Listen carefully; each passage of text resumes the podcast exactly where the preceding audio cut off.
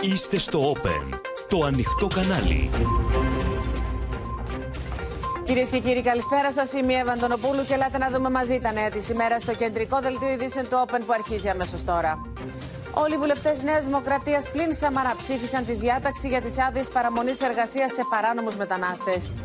Η κυβέρνηση αφαιρεί από το Δήμο Αθηναίων αρμοδιότητα για τις αναπλάσεις. Είναι σκανδαλώδες. Προσπαθούν να ματαιώσουν τον οικονομικό έλεγχο, λέει ο Δήμαρχος, για χιδέα υπονοούμενα μιλά ο Πακογιάννης. Με παρέμβαση Γεραπετρίτη αποσύρθηκε η ροζ ελληνική σημαία από έκθεση τέχνης στη Νέα Υόρκη, πυρομαδών από την αντιπολίτευση. Απειλή για την παγκόσμια οικονομία οι επιθέσεις των Χούθη σε εμπορικά πλοία στην Ερυθρά θάλασσα. Αναπτύσσεται πολυεθνική ναυτική δύναμη. Νέα προκλητική παρέμβαση Ράμα λίγες ώρες πριν αρχίσει η δίκη του Φρέντι Μπελέρη. Δίκη παροδία, καταγγέλουν οι ομογενείς. Τοξικά αέρια που απειλούν την πρωτεύουσα της Ισλανδίας μετά από έκρηξη φεστίου.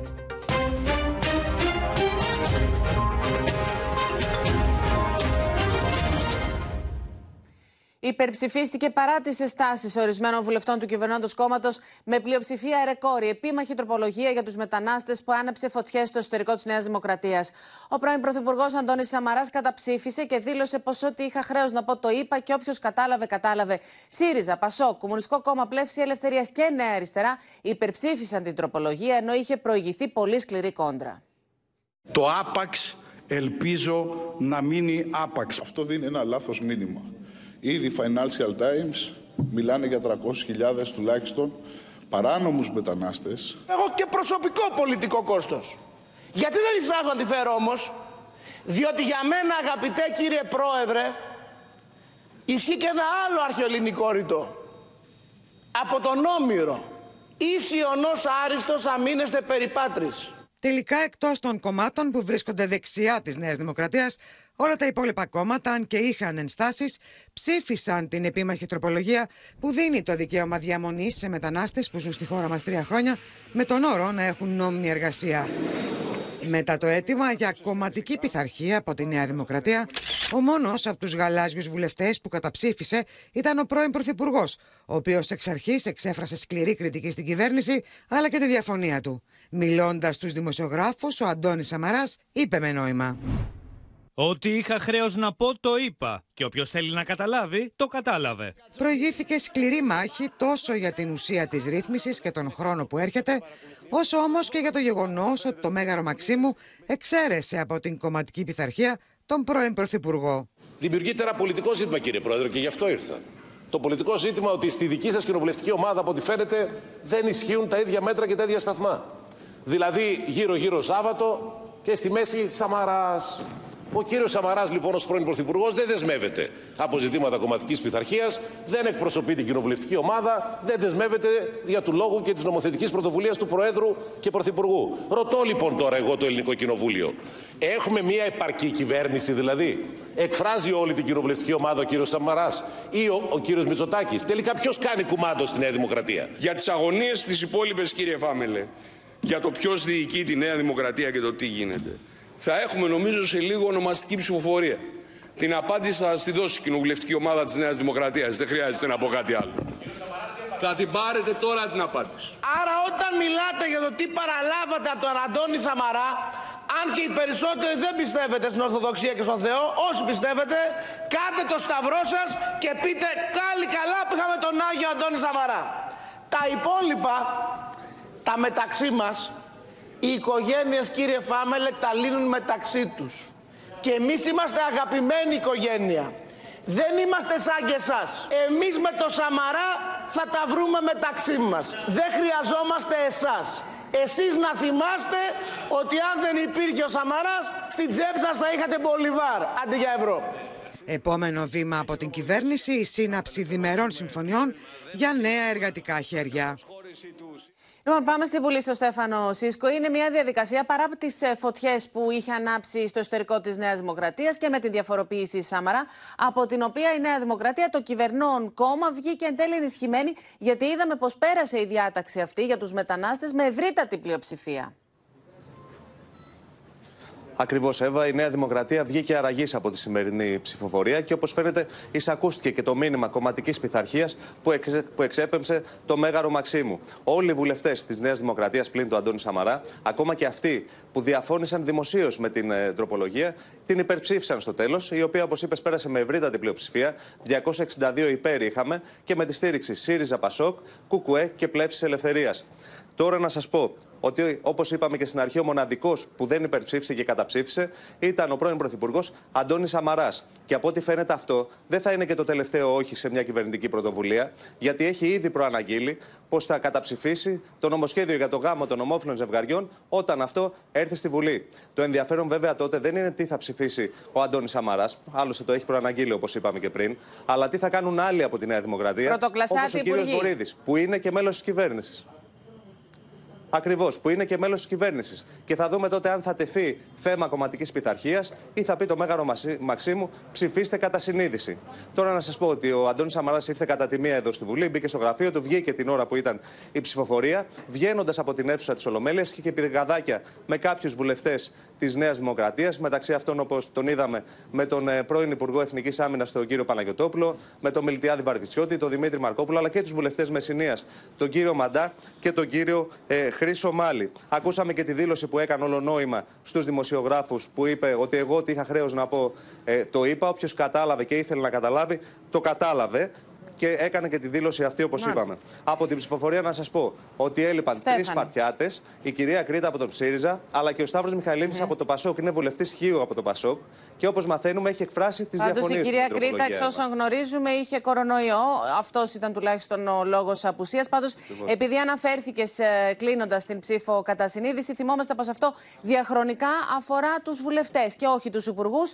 Το καταθέτουμε εδώ για να το θυμόμαστε όταν έρθει το θέμα για τον γάμο και την τεκνοθεσία των ομόφυλων ζευγαριών. Σε ευχαριστούμε πολύ, Στέφανε Σίσκο. Θα σε βρούμε και πάλι στη συνέχεια. Τώρα, αντιδράσεις από τον ΣΥΡΙΖΑ και το ΠΑΣΟΚ πυροδοτεί κυβερνητική τροπολογία για την εταιρεία Ανάπλαση Αθήνα που κατατέθηκε χθες αργά το βράδυ. Η πρώτη αντίδραση ήρθε από τον νέο Δήμαρχο Αθήνας, τον Χάρη Δούκα, ο οποίος τη συνδέει με το μεγάλο περίπατο, την χαρακτηρίζει σκανδαλώδη, ενώ υποστηρίζει πως μπλοκάρει τη δυνατότητα διαχειριστικού ελέγχου του Δήμου Αθηναίων. Τους τόνους στη συνέχεια ανέβασε και ο Νίκος Ανδρουλάκης, ο οποίος ζήτησε την απόσυρση της τροπολογίας, λέγοντας πως ο Δούκας δεν έχει μπάρμπα στο Μαξίμου. Ο Υπουργός Επικρατείας, απαντώντας εκ μέρους της κυβέρνησης, ο κύριος Βορύδης, υποστήριξε πως η ρύθμιση έρχεται για να επεκτείνει το πεδίο δράσης της σε όλη τη χώρα για σκανδαλώδη τροπολογία με την οποία αλλάζει χέρια η εταιρεία του Δήμου Αθηναίων, ανάπλαση Αθήνας ΑΕ και από τη Δημοτική Αρχή της Πρωτεύουσας περνάει εξ ολοκλήρου στην κυβέρνηση, κάνει λόγο ο νεοεκλεγής Δήμαρχος Αθηναίων Χαρισδούκα και καλεί τον Πρωθυπουργό να την αποσύρει. Οι Αθηναίες και οι Αθηναίοι πρέπει να έχουν λόγο και φωνή για την πόλη τους.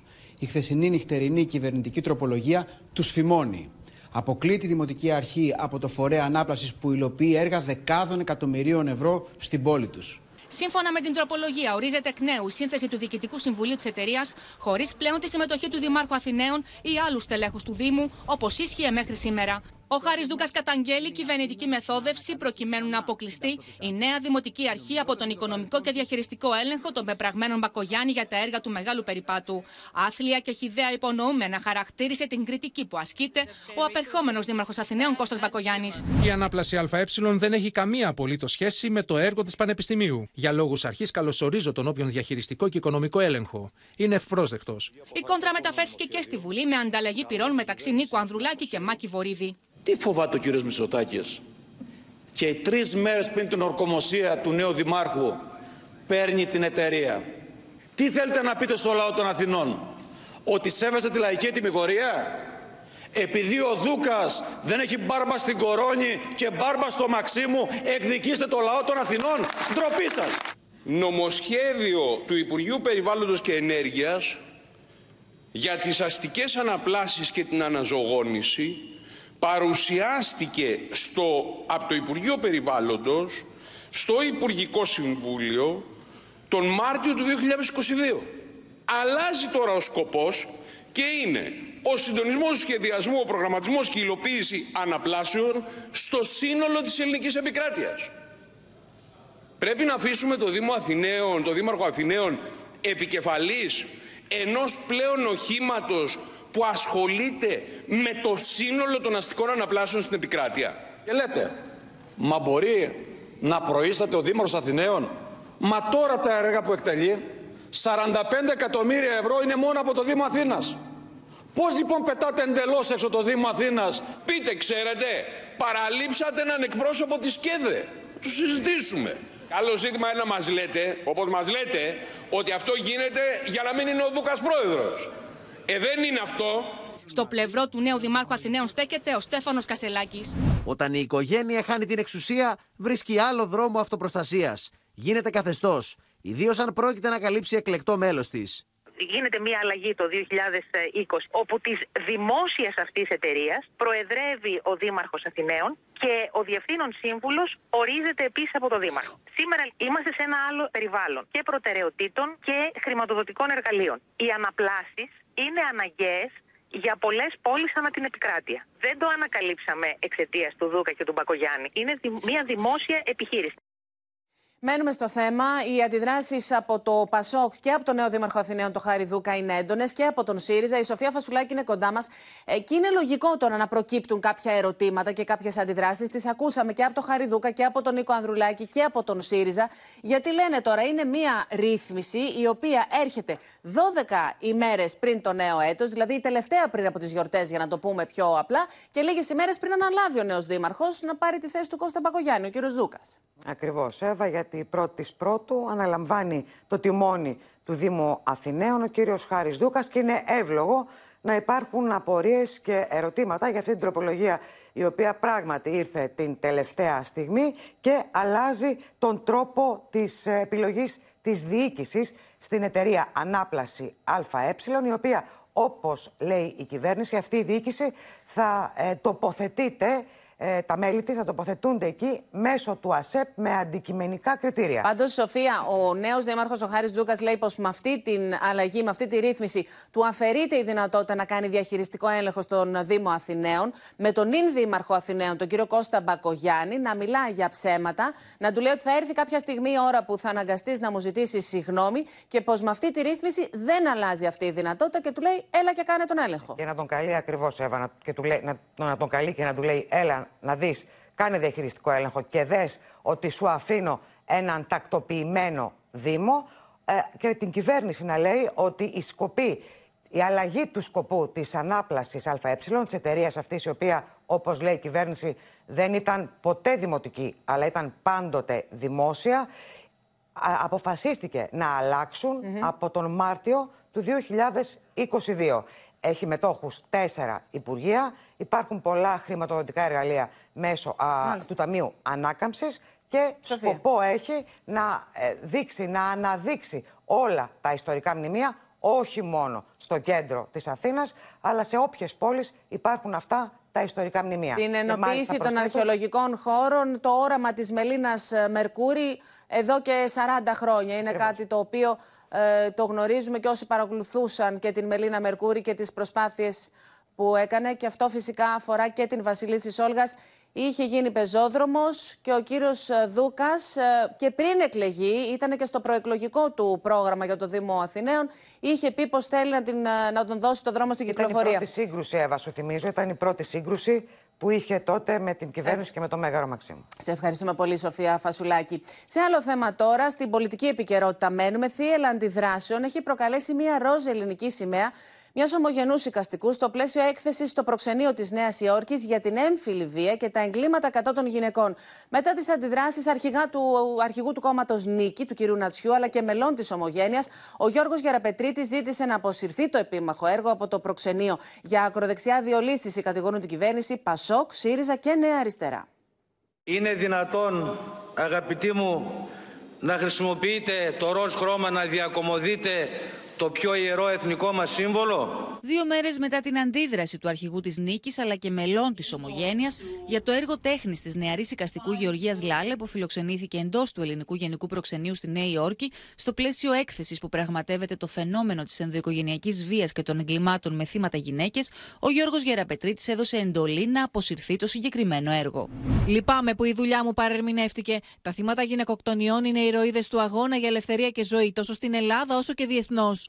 Η απόφαση για Ραπετρίτη προκάλεσε έντονες πολιτικές αντιδράσεις. Η φωτογραφία από διάσημο εργοτέχνη που δημιουργήθηκε πριν από 33 χρόνια. Δεν περιμένω από τον κύριο Γεραπετρίτη να υποκληθεί μπροστά στην τέχνη, αλλά τουλάχιστον ας την αφήσει στην ησυχία της. Η απόφαση η οποία εκλήφθη από το Υπουργείο Εξωτερικών πάσχει σε τρία επίπεδα. Νομικά, δεύτερο επίπεδο κοινωνικά και σε τρίτο επίπεδο πολιτικά. Διότι η κυβέρνηση δείχνει να ενεργεί ως παραγγελιοδόχος της άκρας δεξιάς. Η πολιτική κόντρα συνεχίστηκε και σήμερα στη Βουλή. Η σημαία είναι σύμβολο και όταν είναι σύμβολο προβλέπεται να γίνεται σεβαστό. Η σημαία μας δεν σημαίνει ότι μπορεί να χρησιμοποιείται για οπουδήποτε, σαν να ταυτίζεται η χώρα μας με τις γυναικοκτονίες. Για άλλη μια φορά αποδεικνύεται ότι είστε ο καλύτερος χορηγός και η βασική δύναμη νομοποίησης και κανονικοποίησης της ακροδεξιάς ρητορικής. Κυνηγάτε σαν ιεροεξεταστές ακόμα και έργα τέχνης. Αυτή είναι η πολιτική της κυβέρνησης; Γιατί αυτή είναι μια πολιτική πολύ επικίνδυνη, ακροδεξιά στα αλήθεια. Η Γεωργία Λάλα είναι μια εικαστική και performance καλλιτέχνης από την Αθήνα που εδρεύει τώρα στο Brooklyn της Νέας Υόρκης. Και το θέμα αυτό, όπως θα μας πει ο Στέφανος ε, Σίσκος, ε, βρίσκει ε, διαφορετικές απόψεις και πάλι στο ιστορικό της Νέας Δημοκρατίας. Αυτή τη φορά φαίνεται πως στην Επιτροπή Εξωτερικών Υποθέσεων διαφωνεί με την κίνηση η Γεραπετρίτη, κυρία Μπακογιάννη.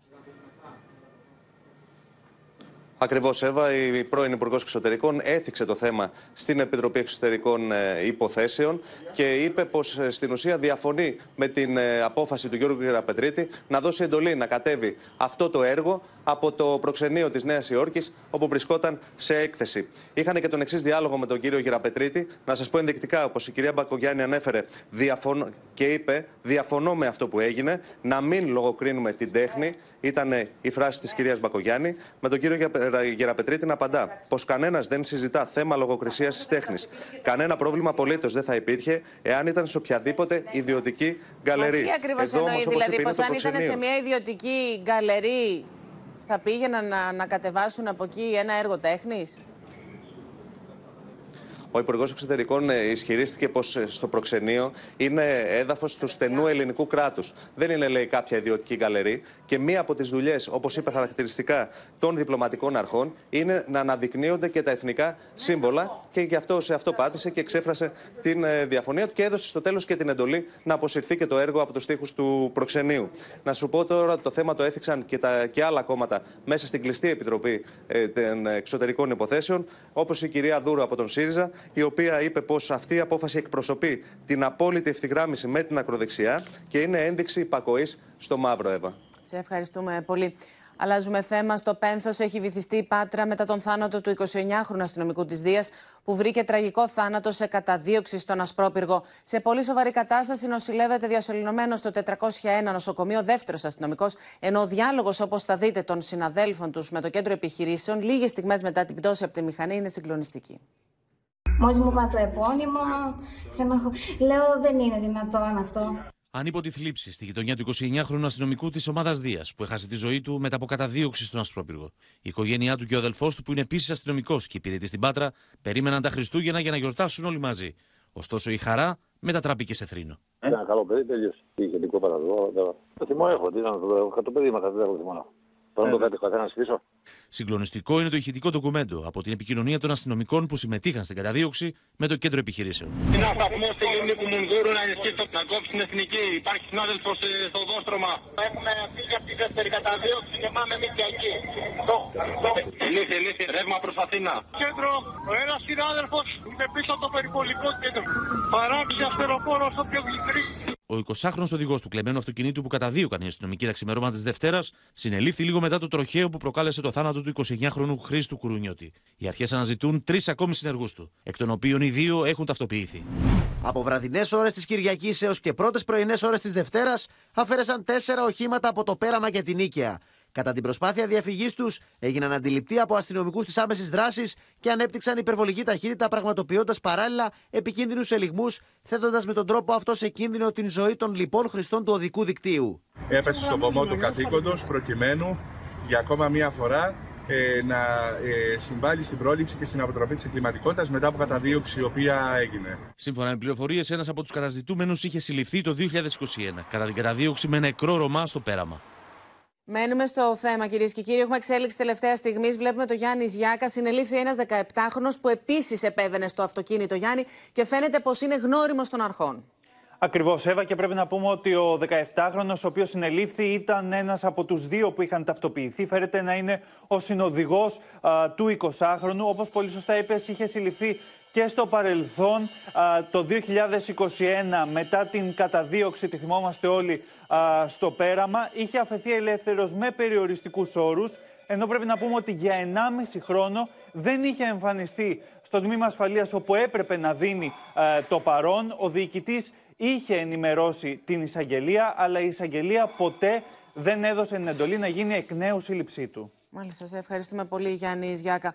Μάχη για τη ζωή του δίνει κυρίες και κύριοι ο αστυνομικός που τραυματίστηκε βαρύτατα από την δολοφονική επίθεση χούλιγκαν στο Ρέντι. Πάμε λοιπόν στη Μέρη Γίγου. Νοσηλεύεται στο Γενικό Κρατικό Νίκαια να μας πει τα νεότερα σχετικά με την κατάσταση της υγείας του Μέρη.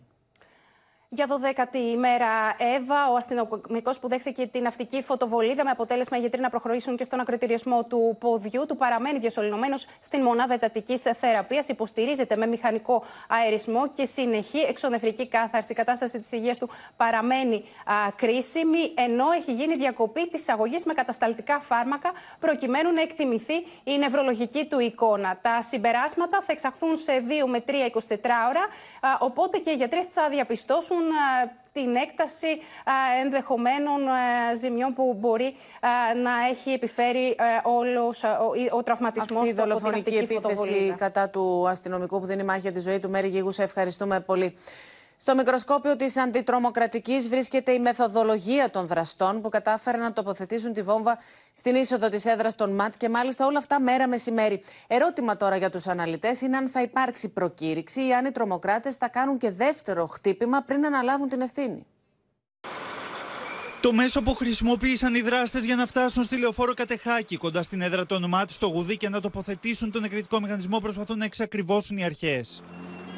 Από κάμερες ασφαλείας προσπαθούν να διαπιστώσουν τη διαδρομή του μέσου των δραστών. Ενώ την ίδια ώρα στα εγκληματολογικά εργαστήρια οι αξιωματικοί κάνουν φύλλο και φτερό τον εκρηκτικό μηχανισμό, προσπαθώντας να δουν πού τον έχουν ξανασυναντήσει και αν τους παραπέμπει κάπου η συνδεσμολογία του. Φαίνεται να χρησιμοποιούνται τα τάπερς, που είναι μια μεθοδολογία που χρησιμοποιούσε η οργάνωση 17 Νοέμβρη, αλλά όμως το ότι έχουν χρησιμοποιηθεί δύο τάπερς και δύο πυροδοτικοί μηχανισμοί δύο εκρηκτικοί μηχανισμοί, ε, είναι κάτι το οποίο το βλέπουμε για πρώτη φορά. Ότι προφανώς δεν υπήρχε μεγάλη ποσότητα είτε της μίας εκρηκτικής ύλης είτε της άλλης εκρηκτικής ύλης και γι' αυτό χρησιμοποιήθηκαν και δύο συνδυαστικά. Η τρομοκρατία είναι κάτι το οποίο μπορεί να αναβιώσει ανά πάσα στιγμή. Είναι κάτι το οποίο δεν έχει τελειώσει, όπως πολλές φορές αρέσκονται να λένε οι πολιτικοί μας, ότι την τελειώσαμε την τρομοκρατία. Δεν έχει τελειώσει και μπορεί ανά πάσα στιγμή να ε, ανα, ανασυσταθεί μέσα από τις στάχτες της. Στην αντιτρομοκρατική επικρατεί προβληματισμός, καθώς οι αναλυτές καταλήγουν στο συμπέρασμα ότι η τεχνογνωσία δόθηκε από κάποιον παλαιότερο και χρησιμοποιήθηκε από κάποιον νεότερο. Ο μηχανισμός, ο οποίο μας θυμίζει τους επαναστατικούς πυρήνε, είναι μια οργάνωση που είχε δράσει για μόλις 4 χρόνια από το 1996 μέχρι το 2000 ε, και όπως εμφανίστηκε ξαφνικά εξαφανίστηκε. Το τάπερ με τον εκρηκτικό μηχανισμό ήταν τοποθετημένο δίπλα σε τσιμεντένια μάντρα. Κάτι που σημαίνει ότι σε περίπτωση έκρηξης η εκτόνωση του οστικού κύματος θα ήταν προς μία κατεύθυνση. Το δρόμο και το πεζοδρόμιο στην οδό Κανελοπούλου. Την ίδια ώρα γίνεται λεπτομερής έλεγχος στη δεξαμενή ατόμων του αντιεξουσιαστικού χώρου, τα οποία είτε έχουν προσαχθεί είτε έχουν συλληφθεί μετά από επιθέσεις και επεισόδια. Αποκαλυπτική για τη δράση των εμπόρων ναρκωτικών αλλά και των λιμενικών που συμμετείχαν στο κύκλωμα είναι η διάλογη που έχει καταγράψει ο κοριός της Ελλάς και αποκαλύπτει, όπως θα μας πει η Μίνα Καραμίτρου, πώς λειτουργούσε η εγκληματική οργάνωση που άρπαζε τις κατασχεμένε ποσότητες κοκαίνης. Και μάλιστα, Εύα, υπέθεταν οι λιμενικοί που εμπλέκονται στην υπόθεση και οι έγκληση στις φυλακές ότι έπαιρναν όλα τα απαραίτητα μέτρα για να μην γίνουν αντιληπτοί, αντιληπτοί χρησιμοποιώντας κωδικούς. Όπως για παράδειγμα το γαλακτομπούρεκο που εννοούσαν την κοκαίνη. Αποκαλυπτική λοιπόν η διάλογη που είναι μέσα στη δικογραφία και ειδικά οι διάλογοι των λιμενικών. Θυμίζω ότι εμπλέκεται και ο διοικητής της δίωξης ναρκωτικών ε, Πειραιά του λιμενικού στην υπόθεση. Ο διάλογοι λοιπόν που έχουμε την έγκλειστη, η οποία μάλιστα είναι και η αρχή αρχηγός της συμμορίας. Λοιπόν, σε έναν από αυτούς τους διαλόγους, ο λιμενικός επικοινωνεί μαζί της μέσα στις φυλακές και της λέει: πες του να μπει μπροστά, γιατί εγώ μπορεί να πάω στη Δέσποινα. Δέσποινα είναι η αποθηκάριος. Δείτε όταν θα την ξαναδώ τέλος πάντων. Δεν έχω βρει ακόμα, θα βρω όμως. Δεν μπορείς να της πεις να πάω κανένα τέτοιο, να της πάρω κανένα γαλακτομπούρεκο, ένα ή δύο. Η έγκλειστη φυσικά απαντά θετικά. Ναι, ναι, εντάξει. Ο λιμενικός ξαναλέει: Δεν υπάρχει θέμα ότι θα πάω. Η έγκλειστη τον ηρεμεί και του λέει: Όχι, παιδάκι μου, να πας. Ο λιμενικός της ξαναλέει: Θα τη πάω. Θυμάσαι τα γαλακτομπούρεκα που σου είχα φέρει, δεν ήταν ωραία; Η μήνα τα Εννοώντας- γαλακτομπούρεκα ήταν η κοκαίνη. η κοκαίνη. σωστά. Η, κα, η κατασχεμένη μάλιστα Εύα κοκαίνη. Και η έκλειστη φυσικά, η αρχηγός των αρκεμπόρων, ναι θυμάμαι ναι. Και μάλιστα τελειώνει και με μια προτροπή ο λιμενικός και να πάρει ο Σάκης, να μην τα φάει όλα αυτή, η αποθηκάριος δηλαδή. Διάλογοι λοιπόν που είναι μέσα στη δικογραφία, διάλογοι ξαναλέω λιμενικών με έγκλειστους στις φυλακές. Σε ευχαριστούμε, Μίνα Καραμίτρου. Τώρα να περάσουμε στο πεδίο της ακρίβειας. Ακριβότερο κατά 20 με 30% στρώνεται φέτος το χριστουγεννιάτικο τραπέζι, σύμφωνα με τις ενώσεις καταναλωτών, εκτροχιάζοντας τους οικογενειακούς προπολογισμού. Η ακρίβεια δαγκώνει, παραδέχτηκε και ο Πρωθυπουργός από το πέραμα, διαμηνύοντας πως η κυβέρνηση δεν θα δείξει καμία ανοχή στην κερδοσκοπία, με τον Στέφανο Κασελάκη να χαρακτηρίζει έργο Μητσοτάκη, ακρίβεια και εσχροκέρδεια. Ακριβότερο θα είναι φέτος το Χριστουγεννιάτικο τραπέζι κατά 20 με 30% σύμφωνα με την Ένωση Καταναλωτών. Με τα ελληνικά νοικοκυριά να είναι αναγκασμένα να βάλουν και πάλι βαθιά το χέρι στην τσέπη. θα είναι ακριβότερο σε σχέση με το 22 τα Χριστούγεννα από 20 έως 30%. Ακριβά πάντα.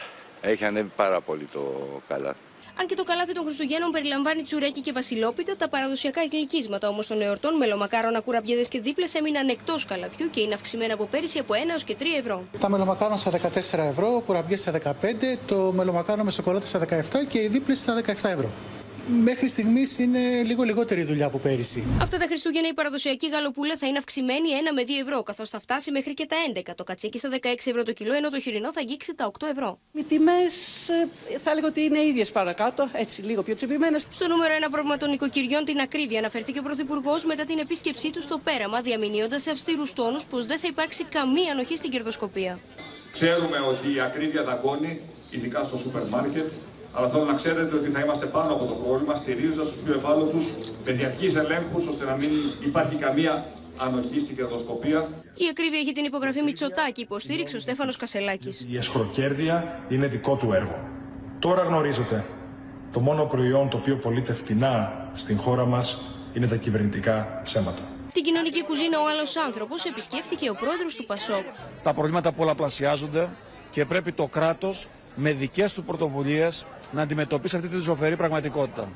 Ο Υπουργός Ανάπτυξης επισκέφθηκε την κεντρική λαχαναγορά εκεί όπου συγκεντρώθηκαν απορροκυπευτικά προϊόντα που θα δοθούν σε ανθρώπους που έχουν ανάγκη.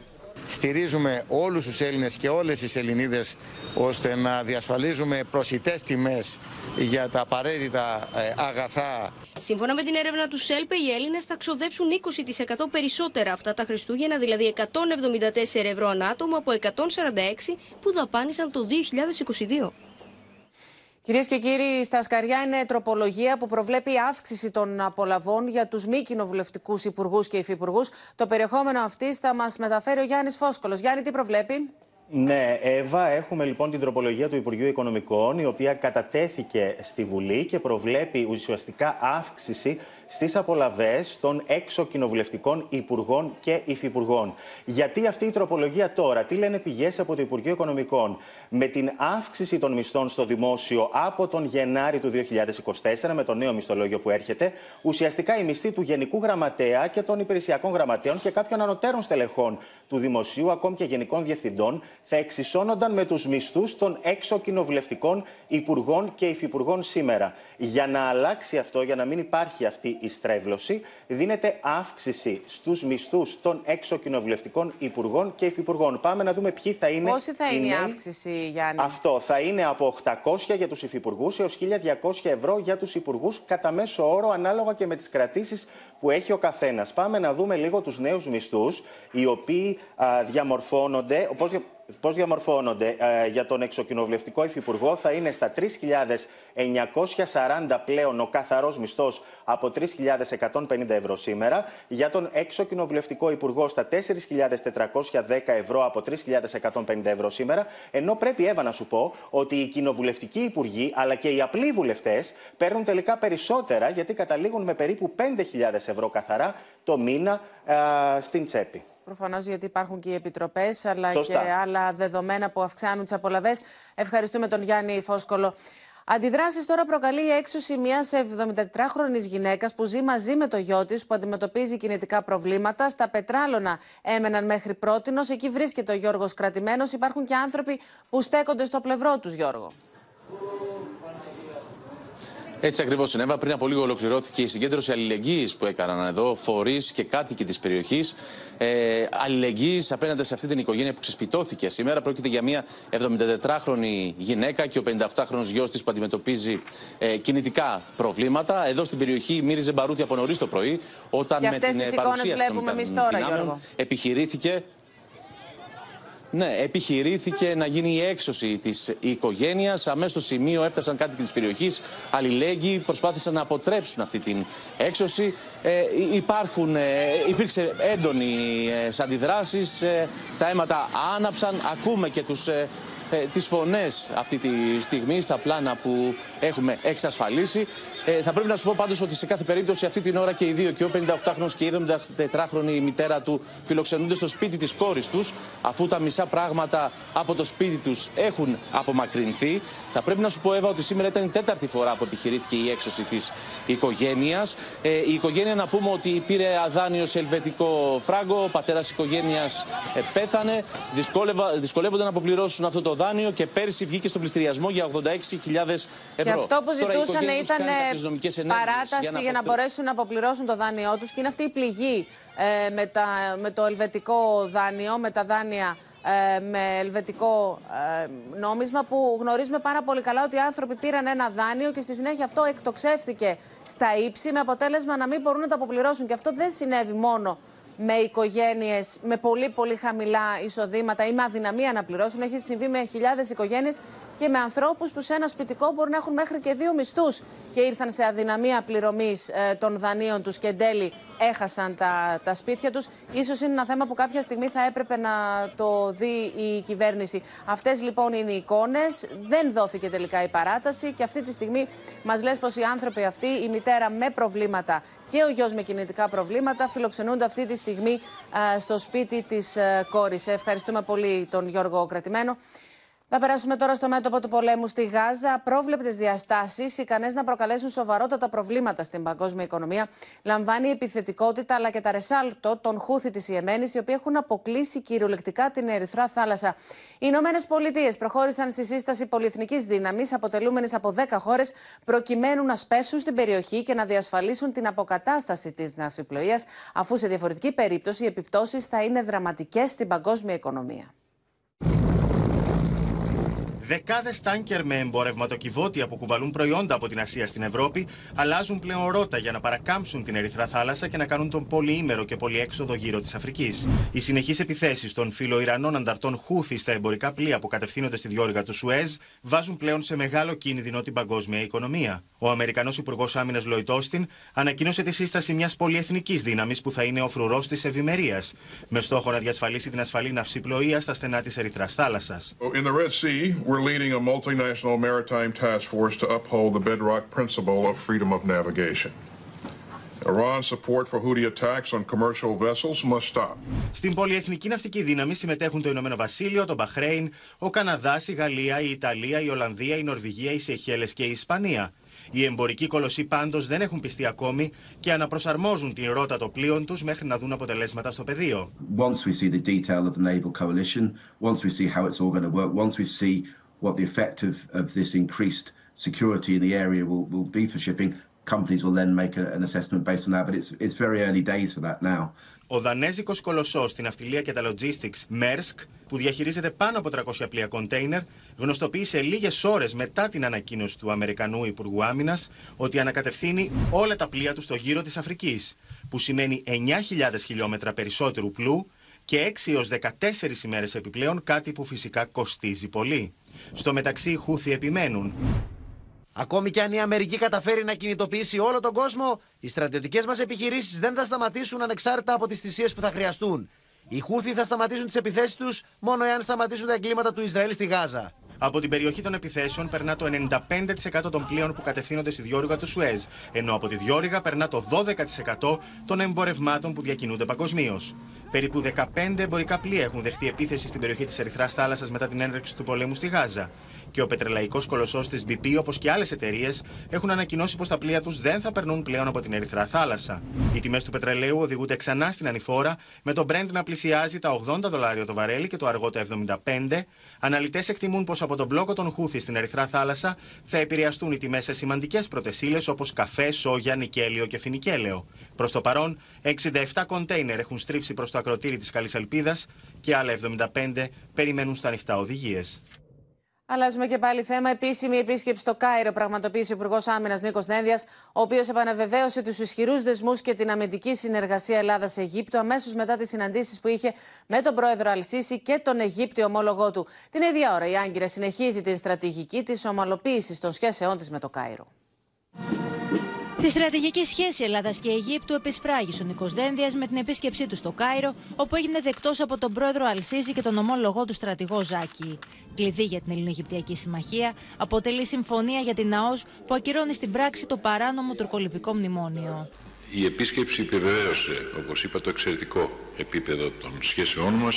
Τα τελευταία τέσσερα χρόνια διαρκώς βελτιώνεται, ξεκινώντας από το 2020, όταν εδώ, στο Κάιρο, μαζί με τον φίλο μου Σάμεχ Σούκρη, είχαμε την ευκαιρία να υπογράψουμε τη συμφωνία για την οριοθέτηση των αποκλειστικών οικονομικών ζωνών Αιγύπτου και Ελλάδας.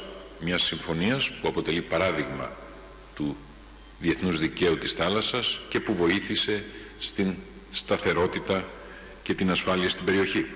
Αθήνα και Κάιρο βρίσκονται σε ανοιχτή γραμμή τόσο σε διπλωματικό όσο και σε στρατιωτικό επίπεδο, στέλνοντας με κάθε ευκαιρία μήνυμα συνεργασίας με στόχο την ασφάλεια και τη σταθερότητα στην περιοχή. Οι δύο πλευρές συμφώνησαν την παρουσία Αιγυπτιακών Συνούκ και το ερχόμενο καλοκαίρι στην Ελλάδα για την αντιμετώπιση των πυρκαγιών. Συζητήσαμε και για όλες τις προκλήσεις και απειλές για την ενδυνάμωση της αμυντικής μας συνεργασίας, αλλά βέβαια πάντοτε υπό μια προϋπόθεση την προσήλωση στο διεθνές δίκαιο και στο διεθνές δίκαιο της θάλασσας. Την ίδια ώρα, Τουρκία και Αίγυπτος φαίνεται πως προχώρησαν ένα βήμα ακόμα στην εξομάλυνση των διπλωματικών τους σχέσεων. Οι δύο χώρες αποφάσισαν να διορίσουν πρέσβεις μετά από 10 χρόνια και ο νέος Τούρκος πρέσβης στο Κάιρο, Σαλίχ Μουτλού, υπέβαλε τα διαπιστευτήριά του στον πρόεδρο Αλσίση προκειμένου να ξεκινήσει τα καθήκοντά του. Σκοπός Μήνυμα για την ετοιμότητα των ενόπλων δυνάμεων έστειλε από τον Εύρο αρχηγός Γεθά στρατηγός Φλόρος στο πλαίσιο της επίσκεψή του σε μονάδες των ενόπλων δυνάμεων. Η εδαφική μας ακαιρεότητα, η εθνική μας αξιοπρέπεια, ο σεβασμός των άλλων κρατών απέναντι στους πολίτες αυτής της χώρας και αυτό το εξασφαλίζετε εσείς. Εμείς πρέπει να είμαστε όμως πάντα έτοιμοι. Πρέπει να έχουμε πάντα στο νου μας ότι εμείς υπηρετούμε για τα δύσκολα. Και είδαμε στο ρεπορτάζ τη στρατηγική της ε, Τουρκίας να ομολοποιήσει τη σχέση της με την Αίγυπτο, αλλά το παζάρι του Ερντογάν δεν σταματά εδώ. Πάμε στην Κωνσταντινούπολη και τη Μαρία Ζαχαράκη, διότι σταθερά στο τουρκικό παζάρι του Ταγί Ερντογάν βρίσκεται η Σουηδία σε συνδυασμό με τα F-16 και φέρεται ότι ο Τούρκος πρόεδρος επιστρέφοντας από την Ουγγαρία, όπου είχε συνάντηση με τον Βίκτορ Όρμπαν, αποκάλυψε και τη φόρμουλα πώς θα γίνει αυτό. Έχει γίνει πραγματικά Σύρια Λέβα αυτή η διεύρυνση του ΝΑΤΟ με τα F-16. Υπάρχουν αυτή τη στιγμή δύο παίκτες, Αμερική και Τουρκία, μπροστά σε μια παρτίδα σκάκι και κανένας δεν κάνει κίνηση γιατί δεν εμπιστεύεται τον άλλον. Ενώ θέλουν και οι δύο να τελειώνει αυτή η ιστορία, κανείς δεν τολμά να κάνει το πρώτο βήμα. Σήμερα λοιπόν ο Τούρκος πρόεδρος ε, προέτρεψε ουσιαστικά τον αντίπαλό του, τον Τζο Μπάιντεν, να κάνουν την κίνηση αυτή ταυτόχρονα. Υπόθηκε, είπε ο Ερντογάν, χωρίς να διευκρινίσει ποιος το είπε από τους δύο. Στο τηλεφώνημα που έγινε με τον Αμερικανό πρόεδρο πριν από λίγες ημέρες, να γίνει λοιπόν ταυτόχρονα η κίνηση του Biden προς το Κογκρέσο για να δοθούν τα F-16 στην Τουρκία και παράλληλα ο Ερντογάν να προχωρήσει στη Βουλή του το πρωτόκολλο της Σουηδίας. Υπάρχει λοιπόν μεγάλη δεσπιστία. Αλλά σήμερα ο Τούρκος πρόεδρος αυτό που μας έκανε εντύπωση είναι ότι έβαλε ξαφνικά και έναν άλλον όρο. Ζήτησε λοιπόν και από τον Καναδά, μια άλλη χώρα, να άρει το εμπάργκο των αμυντικών προμηθειών προς την Τουρκία. Το είχε αναφέρει βέβαια να πούμε και στο αεροπλάνο όταν γυρνούσε από την αθηνα αλλά δεν το είχε θέσει τόσο ξεκάθαρα όσο σήμερα. Τώρα λοιπόν μετά την Ουγγαρία είπε ότι αν ο Καναδάς άρει το εμπάργκο, το τουρκικό κοινοβούλιο θα σκεφτεί πιο θετικά το πρωτόκολλο. Ευθεία λοιπόν απέτηση. Να δούμε όμως τι ζητάει από τον Καναδά. Η Τουρκία αγόραζε για το μη επανδρομένο Bayraktar TB2, το οποίο είναι το πιο προηγμένο drone αυτή τη στιγμή της Τουρκίας, αγόραζε έναν ηλεκτροοπτικό αισθητήρα. Η Οτάβα όμως πριν από περίπου 1,5 χρόνο Μαρία. απαγόρευσε αυτές τις εξαγωγές στην Τουρκία ε, λόγω της υποστήριξης της Τουρκίας στο Αζερβαϊτζάν στο ζήτημα του Ναγκόρνο Καραμπάχ. Σε ευχαριστούμε πολύ, Μαρία Ζαχαράκη. Τώρα πάμε στην Αλβανία. Προκλητικός και αδιάλακτος για ακόμα μία φορά εμφανίστηκε ο Πρωθυπουργός Έντι Ράμα λίγες μόλις ώρες πριν ξεκινήσει και πάλι η δίκη του Φρέντι Μπελέρη. Από την πλευρά της η Αθήνα διαμηνεί πως αν δεν ορκιστεί ο εκλεγμένος Δήμαρχος Χιμάρας θα μπλοκάρει την ενταξιακή πορεία της Αλβανίας στην Ευρωπαϊκή Ένωση. Προκλητικός και αδιάλακτος για μία ακόμη φορά εμφανίστηκε ο Αλβανός Πρωθυπουργός Έντι Ράμα και μάλιστα λίγες μόλις ώρες πριν ξεκινήσει η δίκη του εκλεγμένου Δημάρχου Χιμάρας Φρέντι Μπελερή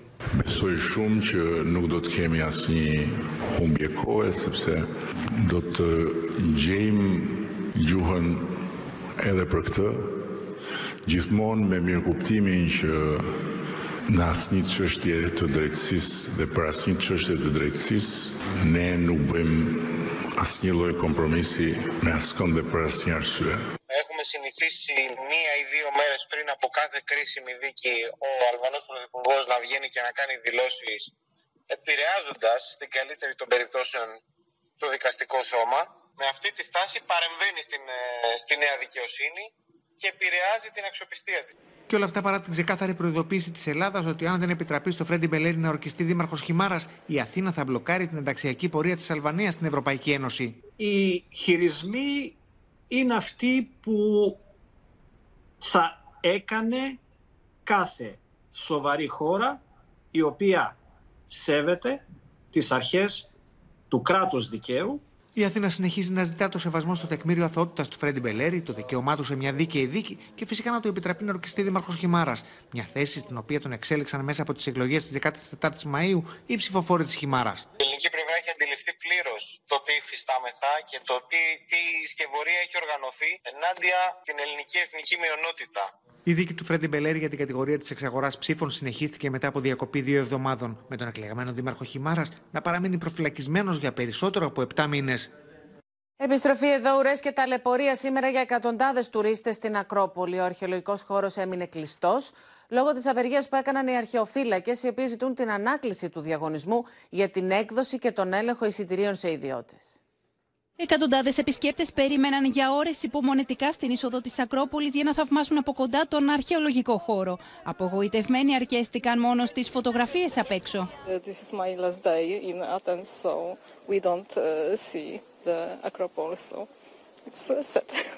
last day in Athens, so we don't uh, see the Acropolis, so it's uh, sad. Today is my birthday, and it was a special thing to go over there and to see that. And um, well, if it's closed, it would be bad for us, but well.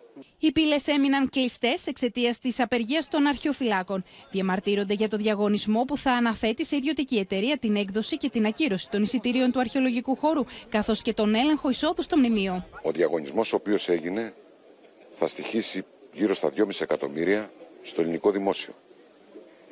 Για μια δουλειά την οποία την κάνουν αυτή τη στιγμή δημόσιοι υπάλληλοι.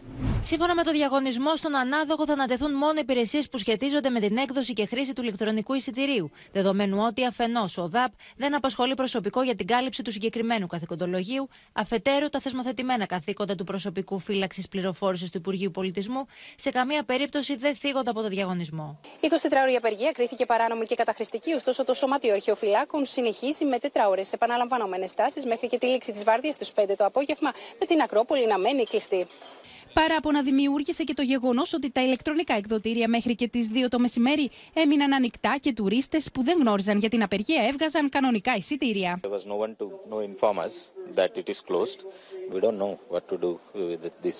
Το Σωματείο των Αρχαιοφυλάκων πάντως είναι αποφασισμένο να κλιμακώσει τις κινητοποιήσει αν ο Οργανισμός Διαχείρισης και Ανάπτυξης Πολιτιστικών Πόρων δεν ανακαλέσει την προκήρυξη του συγκεκριμένου διαγωνισμού.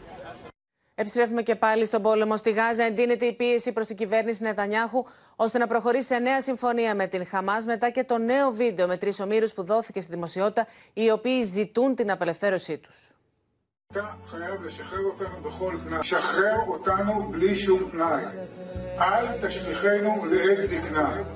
Χαϊέμ Μπέρι, Αμιράμ Κούπερ και Γιώραμ Μέτσκερ. Τρεις ηλικιωμένοι όμοιροι που βρίσκονται για 74 μέρες στα χέρια των τρομοκρατών της Χαμάς. Δείχνουν σαστισμένοι, αμήχανοι και κλιπαρούν την Ισραηλινή κυβέρνηση να μην τους εγκαταλείψει. Όλοι τους ζούσαν στο κυμπούτ Νίρο, μία από τις Ισραηλινές κοινότητες που αφανίστηκε στην αιματηρή επίθεση της 7η Οκτωβρίου.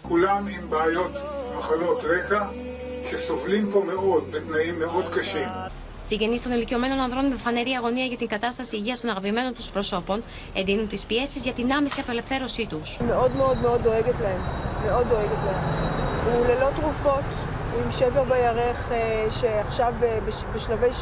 Είμαστε σε ετοιμότητα για κατάβαση του πυρός και παροχή ανθρωπιστικής βοήθειας, δηλώνει ο Ισραηλινός πρόεδρος επιρρύπτοντας την ευθύνη στη Χαμάς. Israel is ready for another humanitarian pause and the responsibility lies fully with the Sinwar and the leadership of Hamas. Την αναγκαιότητα επιστροφής των εχμαλώτων στις οικογένειές τους επανέλαβε ο Λευκός Οίκος. Uh, all I can do is, is assure you that uh, we continue to work this very, very hard and literally every day. Ο Ισραηλινός στρατός βομβαρδίζει από άκρη άκρη τη λωρίδα της Γάζας. Τουλάχιστον 13 Παλαιστίνοι σκοτώθηκαν και 75 τραυματίστηκαν στο προσφυγικό καταβλισμό στην Τζαπαλίγια, ενώ άλλοι 28 Παλαιστίνοι έπεσαν νεκροί στο νότιο τμήμα της πόλης. Σύμφωνα με την Παλαιστινιακή Αρχή, από την έναρξη του πολέμου, ο αριθμός των θυμάτων έχει φτάσει στις 20.000. Δραματική είναι η κατάσταση και στα νοσοκομεία.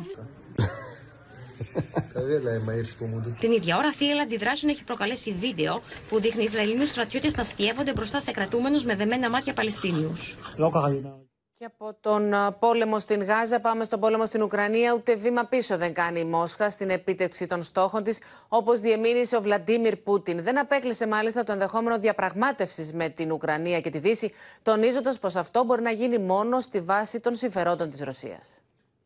Προσπάθεια να τονώσει το ηθικό των Ρώσων έκανε ο Βλαντιμίρ Πούτιν. Σε συνάντηση που είχε με Ρώσους αξιωματικούς παρουσία του Ρώσου Υπουργού Άμυνας Σεργέη Σοϊγκού, διαβεβαίωσε πως ο πόλεμος με την Ουκρανία θα τελειώσει μόνο με νίκη της Ρωσίας. Ο Βλαντιμίρ Πούτιν διαμήνυσε προς πάσα κατεύθυνση ότι η διαπραγμάτευση μπορεί να προκύψει μόνο υπό τους όρους της Ρωσίας.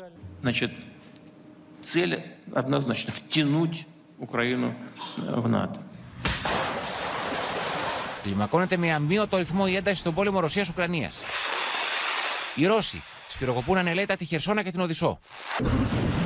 Από τους νέους βομβαρδισμούς, τουλάχιστον ένα άτομο έχει χάσει τη ζωή του μέχρι στιγμής. Η πολεμική αεροπορία της Ουκρανίας ανακοίνωσε ότι κατέριψε 20 drones και ένα πύραυλο. Το Υπουργείο Άμυνας της Ρωσίας από την πλευρά του δήλωσε ότι τα συστήματα αεράμινας κατέριψαν συνολικά 35 μη επανδρομένα αεροσκάφη, τα οποία εκτοξεύτηκαν από την Ουκρανία πάνω από τις περιοχές του Λιπέσκ, του Βόλγοραντ αλλά και του Ροστόφ. Την ίδια ώρα η Ρωσία δεν παρατείνει τη συμφωνία για την εξαγωγή Ουκρανικών σιτηρών μέσω της Μαύρης Θάλασσας. Με την πλάτη στον τοίχο βρίσκεται η Ουκρανία, αφού ο Βίκτορ Όρμπαν επανέλαβε και στη συνάντησή του με τον Ρετζέπτα Περντογάν πως η Ουγγαρία δεν πρόκειται να δεχτεί τη χρηματοδότηση του Κιέβου από την Ευρωπαϊκή Ένωση με 50 δισεκατομμύρια ευρώ. Ukrayna'da diplomatik çözüm odaklı çalışmalara ağırlık verilmesi gerektiğini en başından bu yana seslendiriyoruz. A diplomácia nyelvén ez a, ez a legszorosabb baráti, testvéri és politikai együttműködést fejez ki.